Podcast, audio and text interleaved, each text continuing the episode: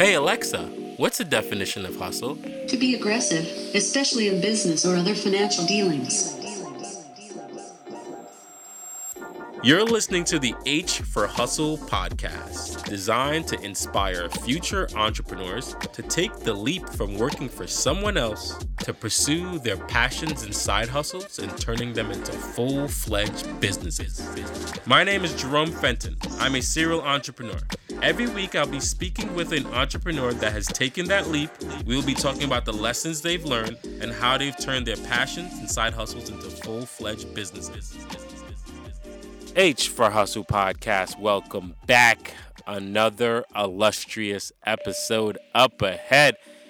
Guys, and on today's episode, we have Fitz Koehler, the founder of Fitzness. Um, before we get into Fitz's story, I wanted to tell you guys go over to youtube.com, type in H for Hustle, um, go over there, subscribe, watch our, our videos. The growth of the podcast is going to be on video as well. So I want you guys to head over there um, and just watch our new videos that we're going to be putting out over there. Also, go visit our website, h4hustle.com.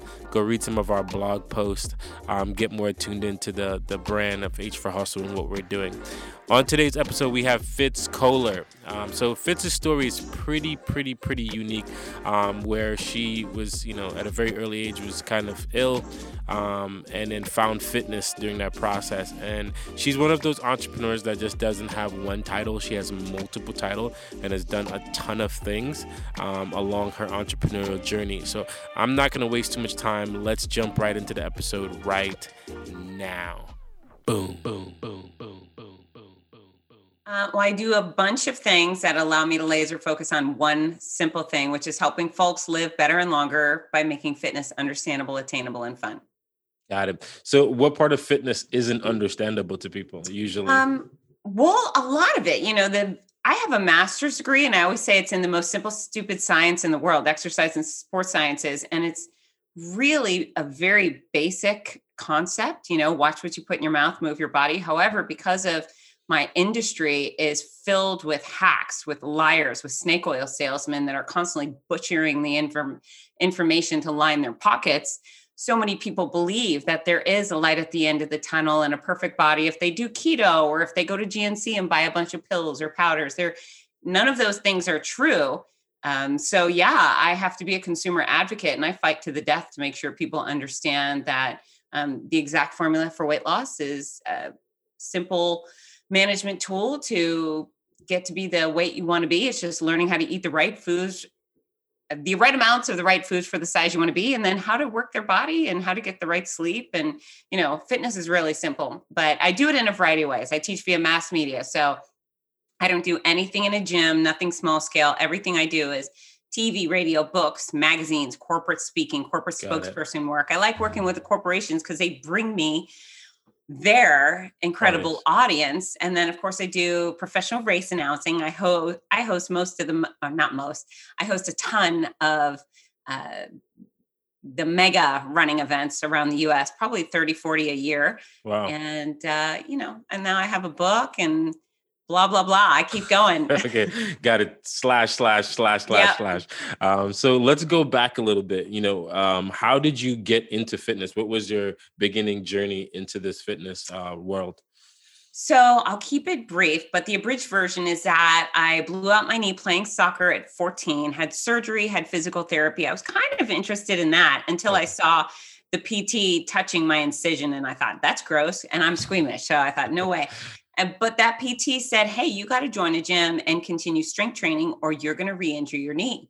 And so my mom lied. She said I was 15, so I could join Spa Lady, the local fitness center for women. And I got in there and I loved the strength training equipment. And then I started taking classes and I thought the instructors were really cool and I like their leotards or whatever the heck they had going on.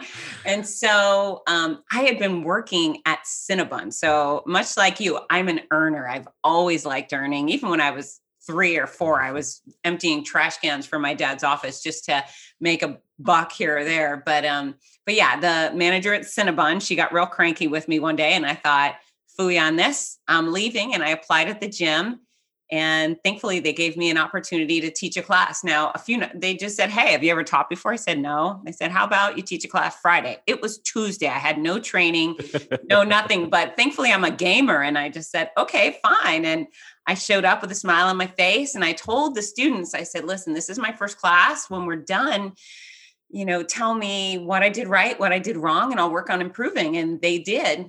At what age were you at this point? You're teaching the class. I think I was just turned 15. Wow. Yeah, yeah. So I was just a teenager, but I was spunky and fearless, thank goodness. And from there, I, I, continued to work at that gym for a while. I went to UF as a student, worked at their gym. And then I spent a summer working on a cruise ship over in Europe as the fitness director on board the Crystal Harmony, a beautiful ship. And I got to do some presentations in various countries. And then when I came back from the ship, I, uh, there was a TV show casting for instructors. So I auditioned and I was chosen. And, you know, one of the big pivot points came for me is that I went out to lunch to a barbecue restaurant one day and the, the TV show had been successful, had been mm-hmm. going for a while. And really, I roamed around with a group of college students. So as they recognized me and told me they loved working out with me, I expected it. But I was at this barbecue restaurant and the waitress, she was about uh, 300 something pounds, not someone you would consider to be exercising or paying attention, right? But she came over to serve me and she said, Are you Fitz? And I said, I am. And she said, Oh my gosh, I love your show. And I do it every day when it's on and I record it. So I could do it the days you're not on. And I've lost 17 pounds. And boom, that hit me wow. in my chest like a cannon. And I thought, wow, I get to help her. I never, like, we weren't in the same social circles. I yeah. was a student. She was a mom, you know, blah, blah, blah so fell in love with that and did you did you not think about it because the tv show you just go record you don't think about the impact were you thinking about the impact on the other side or not really i i i can't remember what i was thinking but clearly i hadn't considered that i actually was helping people change their life mm-hmm. um and because it really i said it's been decades and i still remember that woman and her wow. story and that she lost 17 pounds wow. uh, and then i started competitively kickboxing and um, I was able to write an article for a big magazine, and some guy. Was, the article was how to kick people in the head, and, and I was teaching the people how to get strong enough to lift your legs, how to be flexible enough to get your leg up high, and then strategy not only on kicking folks in the head, but getting them to move their face into your foot. And so that magazine was published, bookstores nationwide. And I got a letter, a handwritten letter in the mail two weeks later from a guy in Kentucky that said, Hey, Fitz, read your article. Thank you so much. I just want to let you know for the first time ever, I've kicked someone in their head. And I thought, wow, yes, please. I want more of this. So um, my craving for mass media was solidified and I just wanted more of it. So instead of um, taking the traditional route of most fitness professionals working in a gym or doing personal training, I decided I want huge audiences. I want to affect as many lives as possible. And that's really how I've created my career. Got it. Um, that was like the snapshot version. What were you, what was your class? What were you teaching? Like what kind of fitness were you teaching at this point? Oh, uh, well, back then I was just teaching regular group fitness classes with all the dance moves and sometimes with sports conditioning moves, you know, ab workouts and got it Step so aerobics. A, got it. It was just like a hodgepodge of different things. Hodgepodge. Yeah, absolutely. Got it. Okay. Um, and so what was like your first, I guess, client going into the mass media thing? What was like the thing that you were like, I did the TV in college. When was like your client that you bought on board as an actual entrepreneur, I guess, at that point? So that's a really good question. I can say that I started small. You know, okay. as soon as I started teaching fitness, I was volunteering for the Girl Scouts to teach okay. kids about being healthy and volunteering for local organizations to help their members become fitter, et cetera, et cetera. One of the first corporate things I got, I was maybe 21 or 22 years old, and because I was kickboxing Everlast, you know, Everlast, a boxing gear company. Yes, exactly. Um, we had connected and they were sending me uh, workout gear to fight in. They had a large line of women's apparel. And so I would wear their cute sports bras when I went and kicked people in the head in an arena, et cetera, et cetera. And they, you know, they, there were pictures of me they used in their advertisements, but yeah, they reached out and said, we, we are supporting a grand opening of a sports authority in Gainesville, Florida, where I lived at the time, where UF was, would you be willing to do a show, a performance? And so I said, sure, I could use some you know, I, I would like to bring some people on to do sparring and things. So I, I didn't get paid in money for that, but they sent me another massive box of clothing, everything you could ever wish for.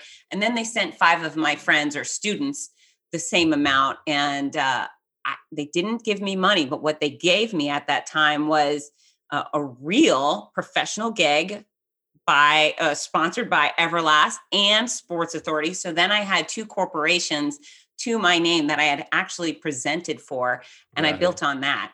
Got it. So how do you then t- parlay that into, I guess, the next client and turning this into like a full business at that point? Uh, so being a, a pain in the ass, am I allowed to say that? yes, you can curse. Feel free. I am a royal pain in the ass. And, you know, you and I had discussed briefly fear being an issue. And I can tell you that when I was fighting, uh, people were doing a lot of articles on me. It was it was very rare for women to be in combat sports at the time, and I was pretty decent and I wasn't bad looking. You know, a lot of the girls in combat sports think I have to look tough. I got to Yeah. my hair short and kind of have this masculine persona. And good for them, every to each their own. But I had decided that I still wanted to be a cute girl and wanted to wear sundresses and you know so I and I was again good at it so Yeah. people would do a lot of magazine articles on me but here's the deal every article they wrote was wrong in some way they would misspell my name or they would even worse make up quotes they would interview me I would tell them uh, things and normally I was giving guidance to people on how to Yeah. exercise properly or train properly and they would make stuff up and it would make me look bad and so i was constantly hitting these bookstores six full page glossy photo spreads that made me look beautiful and then all of a sudden i looked really dumb Um, or my name was spelled and i was infuriated so um, i was afraid to ask to write the articles i really wanted to write the articles Mm, but I was afraid to ask. And so it was interesting. I left one particularly brutal uh, sparring session for while training for a fight. It was it was me versus four people. You know, they alternated rounds. I stayed in all yeah, twelve rounds, just- and yeah. Yeah, so it was tough. And I get in my car, and there was one of those magazines in the passenger seat, and I I was looking at it thinking, ah, this is so annoying. Why can't they get this right? I wish I could just write the article. And then it dawned on me. I had that epiphany that, hey, dum dum, why aren't you asking for the opportunity? You walk into an arena jam packed with thousands of people, face off with a chick who wants to knock you clear unconscious, yet you're afraid to call and ask if you could write an article.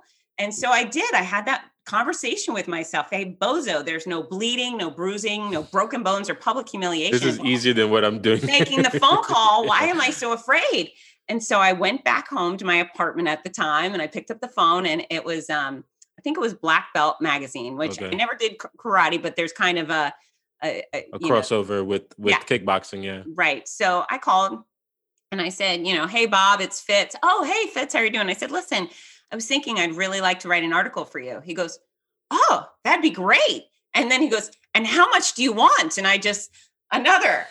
You're like, I can get paid thought, to do this. Holy crap, you're gonna pay me? He said yes. So then, you know, that was a really effective lesson learned for me. The fear of asking was foolish, was Yeah. absolutely foolish. And so for almost every regard in my life, if there's no bleeding, no broken bones, no bruising, I force myself to do the things I'm afraid of. And business can be scary, Mhm. but that failure to ask means you will never ever uh, move forward if you don't even try and so that's how i've pursued and accomplished most of my work is because i ask for it. I say this is who i am. This is what i do. This is how, how i can benefit you and create a win-win scenario. What do you think? And um, you know early on i would get some no's and i didn't like it very much and Well, that's a part of the process. part of the process and it's part of being young and and somewhat inexperienced.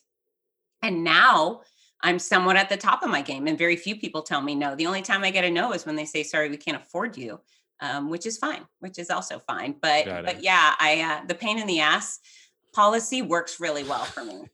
Definitely i, I would definitely uh, uh, second that because if you don't ask you don't know what you possibly can get and then sometimes a no doesn't mean no it just means like not right now maybe just bad timing maybe Yeah. like you said it's just a pricing thing we can always work that out but if you don't say anything you'll never know what's actually possible That's right. And the other thing is everything's negotiable. Yeah. Absolutely. Everything is negotiable. So uh, you never know. You get a Yeah. no, you say, okay, well, how can we work it out? What can Yeah. we, what, what can we do to get there? I've had clients tell me like, I didn't think I could afford you. I'm like, well, you, you didn't ask. you didn't Right. exactly. You know, so you know, there's things to figure out. So where do you then go from that point? You start writing.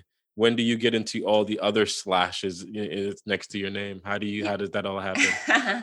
so I just continued to push the envelope in every category. And so that TV show eventually ended, but Mhm. I wasn't done teaching on television. So I had seen other people teaching fitness for the news outlets. And I thought, yep, I can do that. And so I started reaching out to the local news affiliate, and they were happy to bring me on once or twice a week. And then I started poking the bear regional affiliates, national news outlets. Um, the same went for speaking. You know, eventually you have to go from unpaid volunteer speaker to paid professional. And I just started putting price tags on it. And I, I started off, I mean, maybe I was asking for $200 or something. And then, you know, the price tag went up and up Yeah, and up. Um, it, it, it just has always been, I don't know, a, a naturally growing process for me. And sometimes I just get my eye on something and go, hmm, I want a little bit of that. And then once I want something, God help anyone who gets in my way because I, I have such a laser focus. And I, and again, that pain in the ass thing, I will go, if you tell me no, I will go around you. I will go or below you. I will go straight through you if I need to. um, but yeah, that's, that's a great gift is um, being uh, Persistent. Persistent and undeterrable. Got it. Um, where does that come from? Do you think? Do, were you around? Did you grow up around other entrepreneurs, or that, or just a quality of yours? Uh, so my dad was an entrepreneur. He he actually owned collection agencies, which isn't considered one of the nicest things, but Hey, Whatever, it was- the bills. it paid the bills. It was what he did, not what I do. But um, yeah, I don't know. I just think it's ingrained in me. I I I just want what I want, and fortunately, the things I want are usually pretty good for everybody. Got so it. I don't feel bad about it. Got it. I could just hear the audience right now, um, just saying she's making this sound way so easy. She just called the news and got on the news just like that. Like, can you break down the process of how you would go about doing that? Because I could just hear them, you know, the That's a good- naysayers in my head. yeah so that's a good conversation to have and so at that point i had you know x amount of uh, certifications in the fitness industry. I believe i had my master's degree at that time too. And i had already had some experience on tv even if you don't have experience on tv you can reach out to a local news outlet and pitch a story. And so the story you don't get paid by a news outlet usually. I mean a national news outlet may pay for some things but um, you're offering a story, a service to the community. So maybe, you know, you're in real estate right now and there's three things people need to know if they're selling their home to get the most out of their sale. And you say, I got this this concept I'd like to share and you pitch it to the producer and maybe they'll say, Well, tell me who you are. Why are you the person to be pitching this story? And you say, Well, I own a real estate agency and I've been doing it for 20 years. And I have helped 17 people sell their home for more than they believe they could get for it. And they go, Oh, okay. And so it, it's really not that complicated. It's not um, such a hard thing to do. And, and it may take a few pitches. Maybe you don't have a really good pitch to begin with. Keep them simple, sweet. Maybe bullet points are good. Uh, but once you do it once, if you do a good job, they're more likely to bring you back. Do it with a smile on your face. Dress nice. Dress as nicely as possible. Overdress. Don't show up in a tuxedo or a gown. But um, but yeah, be the professional. And then once you have that on your resume, you can tell other people about your experience with the local news, and they'll be more likely to bring you over to their outlet as well. Yeah, that's that's a really good tip. And uh, from someone like myself who actually got news coverage, the best thing to do is start local. The Yeah. local news, what you don't understand is a lot of the, the- the local papers, the writers are dying or that they're For dying to, content. to create something. Right? So if you come to them with something already in tow, they're like, "Great, we have something on Friday. We could just plug you right in." You know.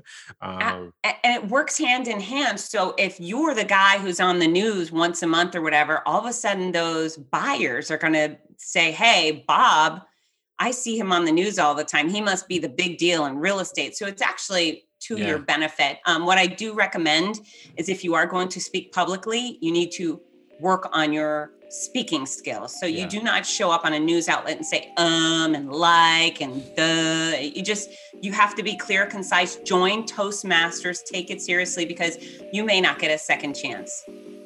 That's a that's a great tip. Toastmasters is actually great. Great. I wanted to jump in the episode really quickly to tell you about today's sponsor. Today's sponsor is Tru Digital Design. That's T R U Digital Designs. Now, I'm gonna be honest, when I was looking for a place to build my website, I was lost in the sauce. I didn't know which where to go. Should I go WordPress? Should I go this? I was just confused. Um, and I reached out to a good friend of mine, Andrew John. He's the founder of Tru Digital Designs, and he was able to make us a clean, beautiful, mobile first website. Um, and you know, the great part about Andrew and his company is that he understands that early stage entrepreneurs um, have to fund everything themselves. So he offers even payment plans um, to help uh, people their website started, and you don't have to break your bank to get that thing going, uh, especially when you're just starting to fund your side hustle. Um, so he understands that he works with entrepreneurs and he gives you exactly what you're looking for for your website. And for all the H for Hustle listeners, he's giving you a promo code. It's Hustle15. Go to the website. It's True T R U digitaldesigns.com. Type in the code Hustle15 and you get 15% off uh, the prices that he has there. So let's get back into the episode. So now, a lot of this audience, like I told you previously, they suffer from fear, right? They suffer from the fact that they they might have tried a, a a side hustle, it didn't go as well. They might have not made any money. They were persistent, but they got a couple no's and got deterred. How? What advice would you give that person who wants to do something, but they're they're stuck just in the paralysis analysis or the fear part of it? So uh, you can't chase every idea, and it's funny within fitness. So many people like Fitz. You should do blank. You should do blank, and I think "Mm, no, that's not my passion. That's not what I want to do. But when I do want to do something, I learn as much as I can about the process. So I come fully armed before I make that move going forward. Um, so yeah, do your research, have a game plan. You know, I actually I've never written a business plan, and uh, people say lay out a business plan. I think I don't know how to do a business plan. I've never done that before, and I'm I also own my own damn company, so I don't need a business plan. I just do business the way I want to do business. Um, but for example, with my new book that came out, I could have. Uh, I could have gone with the traditional publishing route, and I have enough of a, plat- a national platform and audience that I believe a publisher would have said, Yeah, Fitz, we'll publish your book. It's a good investment. But then I decided that I didn't want anyone else dictating my words, my story. I didn't want any of them making the decisions for my product or you know publishers take three years so um, my new book is called my noisy cancer comeback and i just decided that i was going to get it done myself now i've not published a book before but there's a bazillion resources out there Yep. on how to do it. And so I would wake up every single morning, and I was still going through chemo at the time.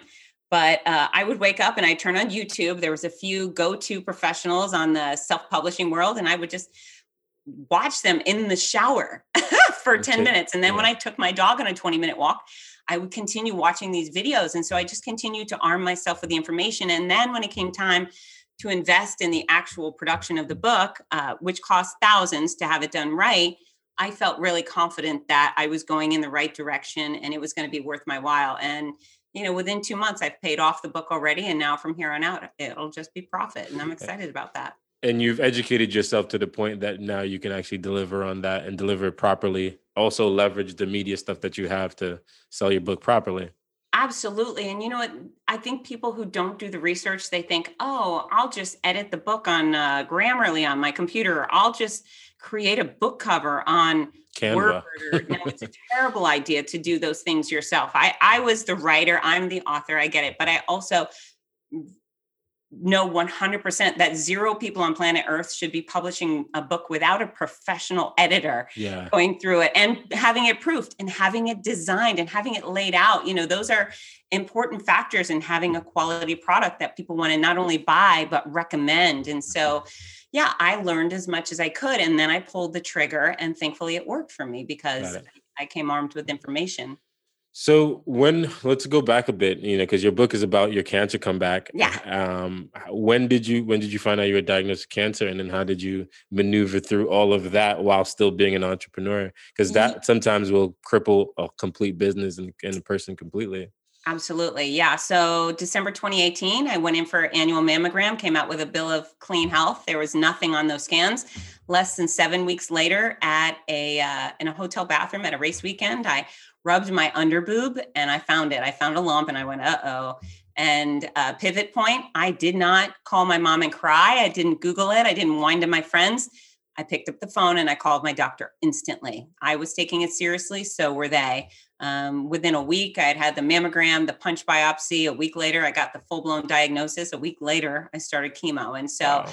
I had a pretty aggressive form of breast cancer. And I endured 21 rounds of chemo every three weeks. So it was 15 months of chemo. What? 33 rounds of radiation, several surgeries. And the first five months of chemo, I was given what is considered to be the most toxic combination of chemotherapy that they give. And so um, I was violently ill. I really was, I was dragged behind a horse for a good year and a half. But here's the deal before my treatment started, I decided I was not giving up my career and I was not giving up time with my children. And that's the beauty of pursuing a career that you love so much that you're fully passionate about, because no matter what goes wrong, you will not give it up.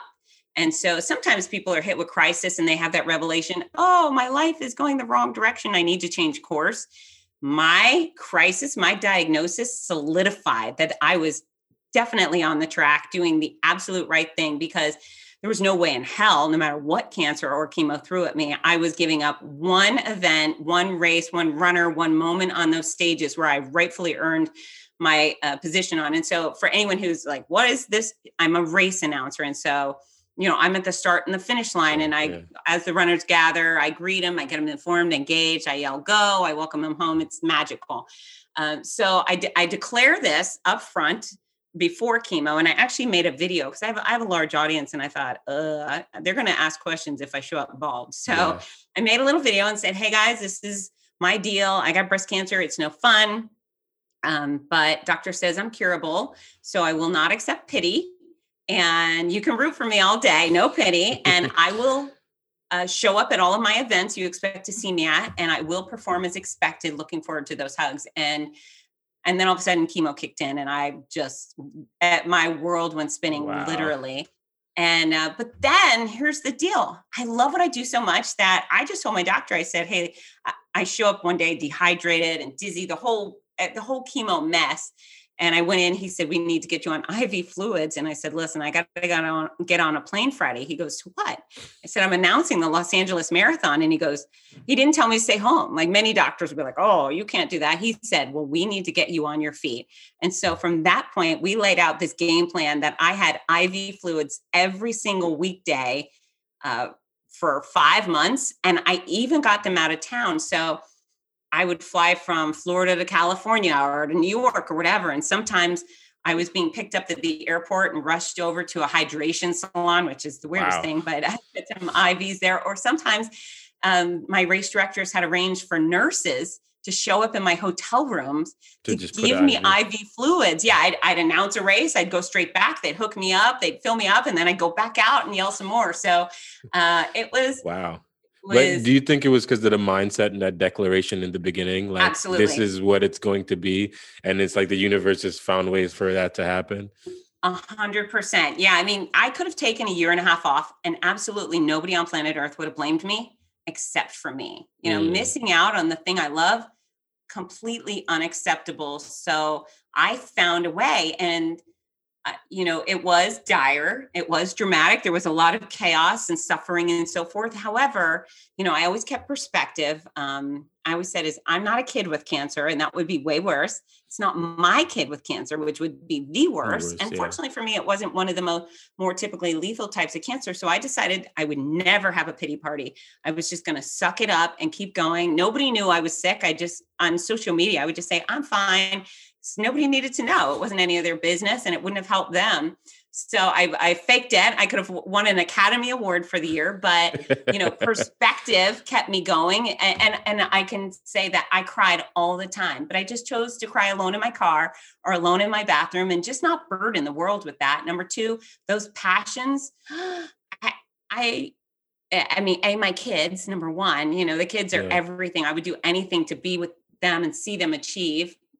But then you know, I would go from sleeping on a hotel bathroom floor sick, and I don't know why we do that. Why do we sleep on the on the bathroom floor when we're so sick? It's cold and idea. nice. I guess, I guess, but I would go so from dirty there. Too. yeah, hotel bathroom towels, all, all bunch of. But, but then my alarm would go off at four or four thirty a.m. and I'd get myself up and I'd put on my clothes and I'd go over to my stage and no matter how bad I felt, the second I stepped onto those stages, the joy would zing, it was like yeah, I, someone hit my on switch and I was full force Fitz Koehler again. And so that's the power of your passion. If you love music, if you love soccer, if you love yeah. animals or art, whatever it is, it has the ability to enliven you again and, and make you vibrant again as much as humanly possible. And, and really focusing on um, the efforts of 20,000 people in front of me was a really good way to distract myself what was going on inside my body.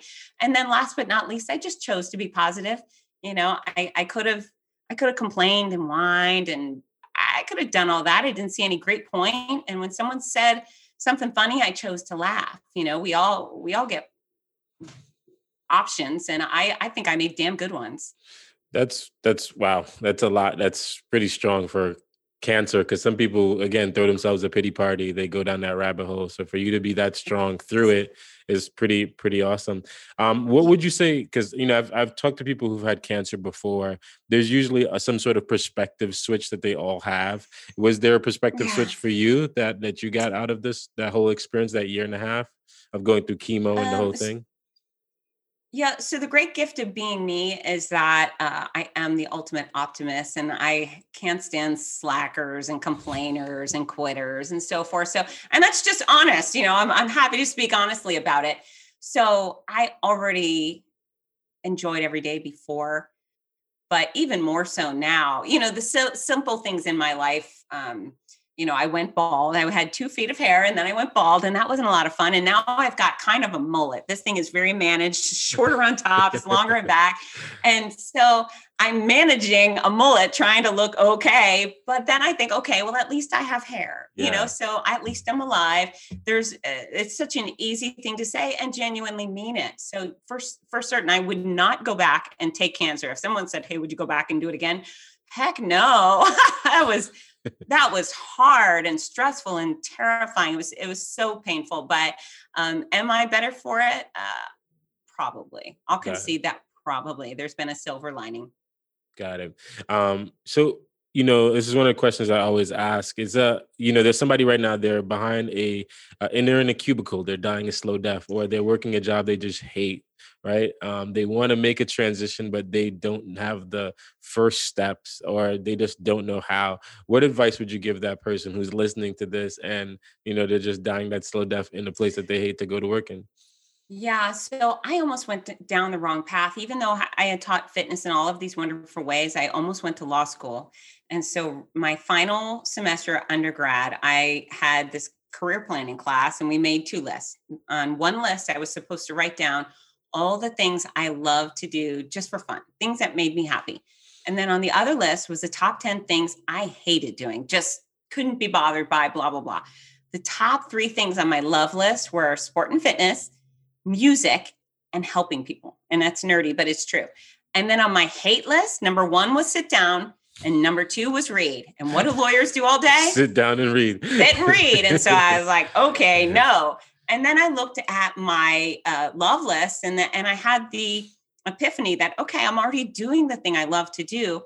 How do I turn this into a career? You know, I mean, yeah. I, people that work at gyms traditionally they have jobs they don't have professions they're not they don't have salary and sick time and so forth and i also don't have salary and sick time because i'm an entrepreneur but i I had to figure out, I had to create a career knowing that there wasn't a job that I could apply for that would satisfy me. So for you, write down your love list and then you know, if you love kittens and surfing, so maybe you have you the first ever kitten surf camp or whatever. There's a way to combine your passions, and uh, you know, maybe there's a job that already is available to you or a profession that you could dive into. Maybe starting small, working your way up, or maybe you create uh, it's the side hustle right? You pay your bills with your nine to five until you can support yourself on the other side. Uh, one yeah. of the great gifts from my business is i i really have never had to take out giant loans and uh, that's a very fortunate position for me to be in.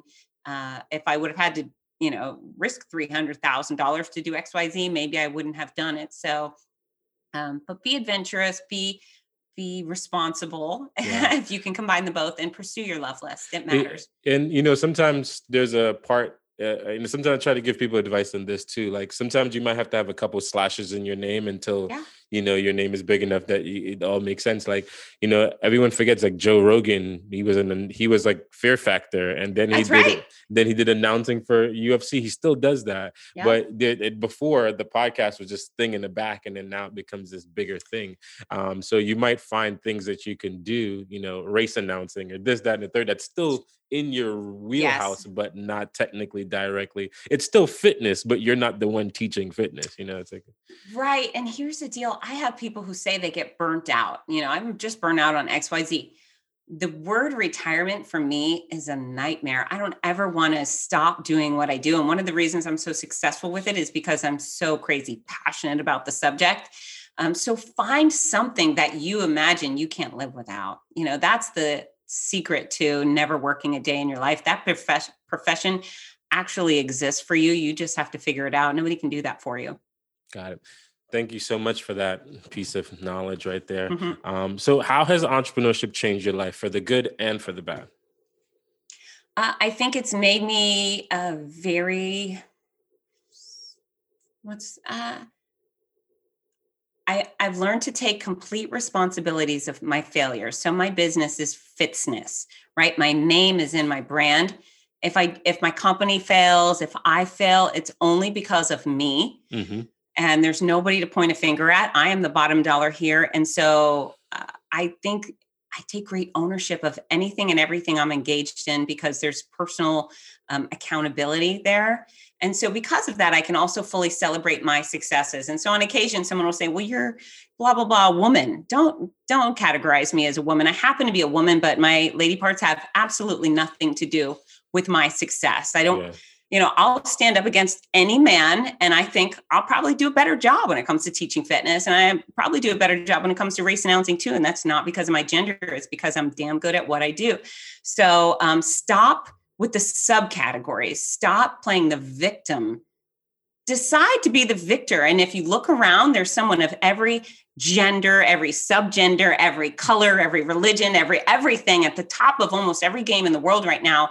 So uh, you can't point at your failures and blame other people and accuse them of holding you down or they don't like women or whatever. No, you need to fight for what you want and you need to become the best at it. Show up early, stay late, practice more, get a better, better education and hobnob, rub elbows with the people doing what you're doing. You know, go for it fully and then you can fully own your success. Nice. Thank you. Um, last question do you think your success has been based off of luck or your hustle hustle hustle 100% absolutely do you think luck plays any part in anything you're doing um, or have done not that i can think of not that I can think of. I do believe some people get damn lucky, but uh, I don't think I've been one of them. Got it.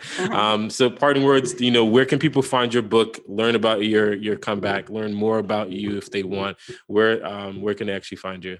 Thank you. So my main hub is fitzness.com. That's F I T Z N E S S. If you go to fitzness.com, you'll always find me. There's also tons of free resources on getting fit, recipes, videos you name it, it's there. It's also the best place to purchase my book. It's called My Noisy Cancer Comeback Running at the Mouth While Running for My Life.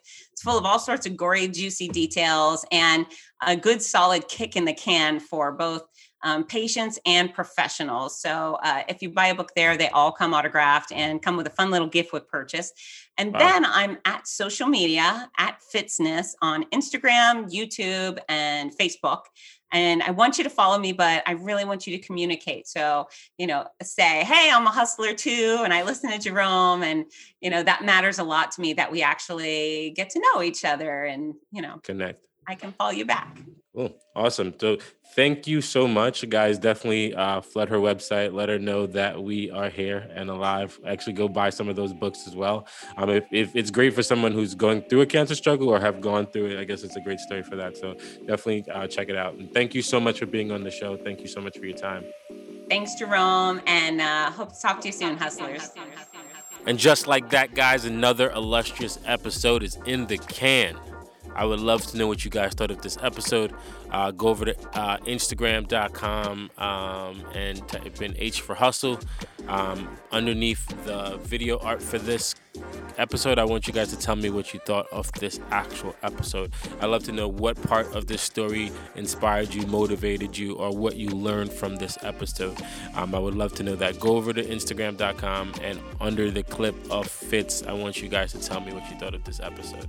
That's all I got for this week, guys. And I'm gonna close with a quote from the late great Nipsey Hussle. The quote goes, "The game is going to test you. Never fold."